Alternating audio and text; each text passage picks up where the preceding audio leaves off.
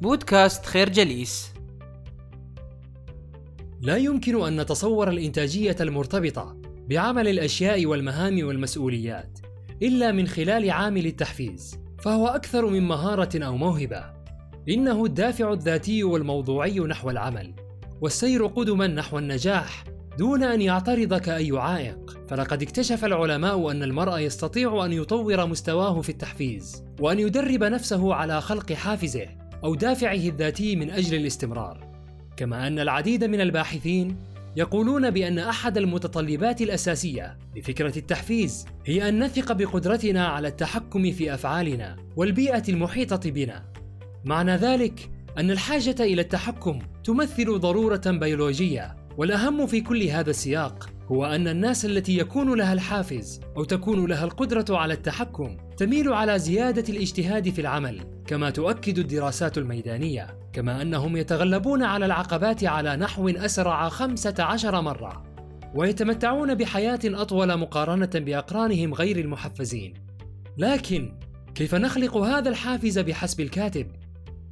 لتحقيق الحافز وفعل التحفيز يلزمنا فعل الأمور التالية تعزيز الاختيارات الذاتية والثقة بها الشعور بالاستقلالية وحرية الإرادة الشعور بالسيطرة على الأمور الفكرة التحفيز أو خلق الحافز هو الخطوة الأولى لتحقيق الإنتاجية والنجاح. الكثير من الدراسات الميدانية والعلمية تؤكد على أن الاشتغال بمجموعات الدراسة هو طقس من طقوس الاستحقاق والكفاءة في معظم برامج إدارة الأعمال. معنى ذلك أن الاشتغال في مجموعات وفرق بحثية يمكن الإنسان من مضاعفة الجهد والاستفادة من التواصل مع الآخرين في الوصول بشكل أفضل إلى نتائج مثيرة. إذا كانت طرق الاشتغال بالمجموعات تشتغل بشكل جيد في إطار من التعاون والتضامن لكن ما الذي يجعل العمل في فرق؟ طقسا مهما من طقوس المردودية والتحفيز الإيجابي على مواصلة العمل والنجاح.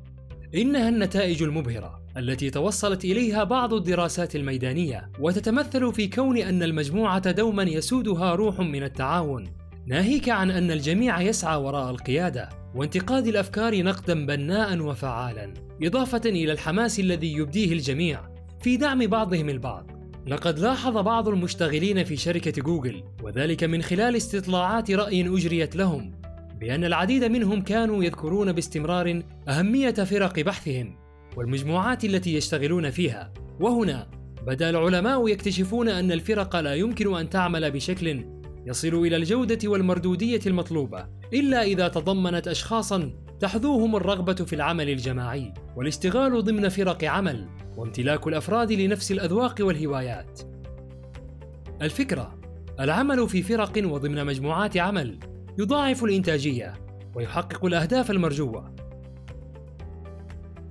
لا يكفي الكثير من التحفيز والاشتغال بفرق للحصول على مردودية إنتاجية وعلى قدر كبير من الجهد والعمل المطلوب بل ينضاف إليهما أيضا عامل التركيز أو التفكير التفاعلي. وأساس هذه المهارة وهذه القدرة الذاتية أن يصل المرء إلى القدرة على توزيع الانتباه بشكل جيد وهو كنز هائل يمكن الإنسان من تخطي مجموعة من العوائق والصعاب.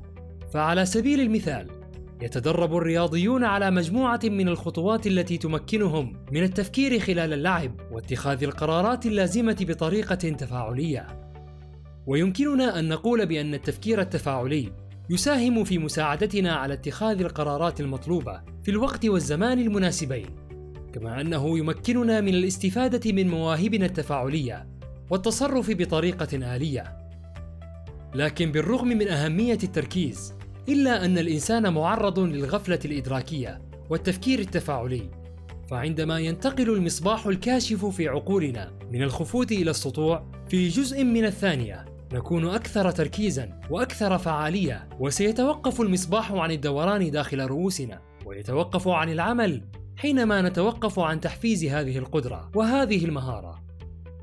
الفكرة التركيز هو القدرة على التفاعل الإدراكي والتفكير التفاعلي. الذي بواسطته يظل العقل متوهجا. ليس هناك عمل يخلو من أهداف مرجوة ومقاصد محتملة وإلا تحولت الحياة إلى عبث وانعدمت سبل التواصل لأن اللامعنى هو الذي يسود حين ذاك طبيعة الأشياء. لكن الأمر هنا يختلف بحسب الكاتب فتحديد ووضع الأهداف وتسطيرها والتخطيط للوصول إليها هو الخطوة الأولى نحو تحقيقها.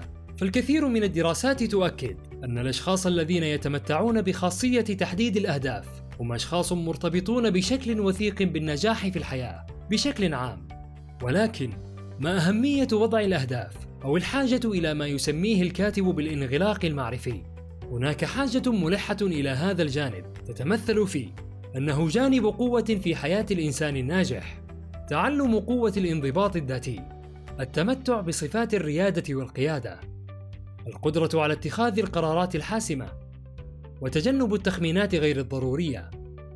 لكن هناك أيضا مخاطر ترتبط بهذا النوع من التفكير يمكن الإشارة إليها في السرعة في اتخاذ القرار التحيز في عملية الحكم ضيق الأفق وبروز الدوافع التسلطية. الفكرة تحديد الأهداف والتخطيط للوصول إليها هو الخطوة الأولى نحو تحقيقها. نشكركم على حسن استماعكم. تابعونا على مواقع التواصل الاجتماعي لخير جليس. كما يسرنا الاستماع لآرائكم واقتراحاتكم. ونسعد باشتراككم في البودكاست.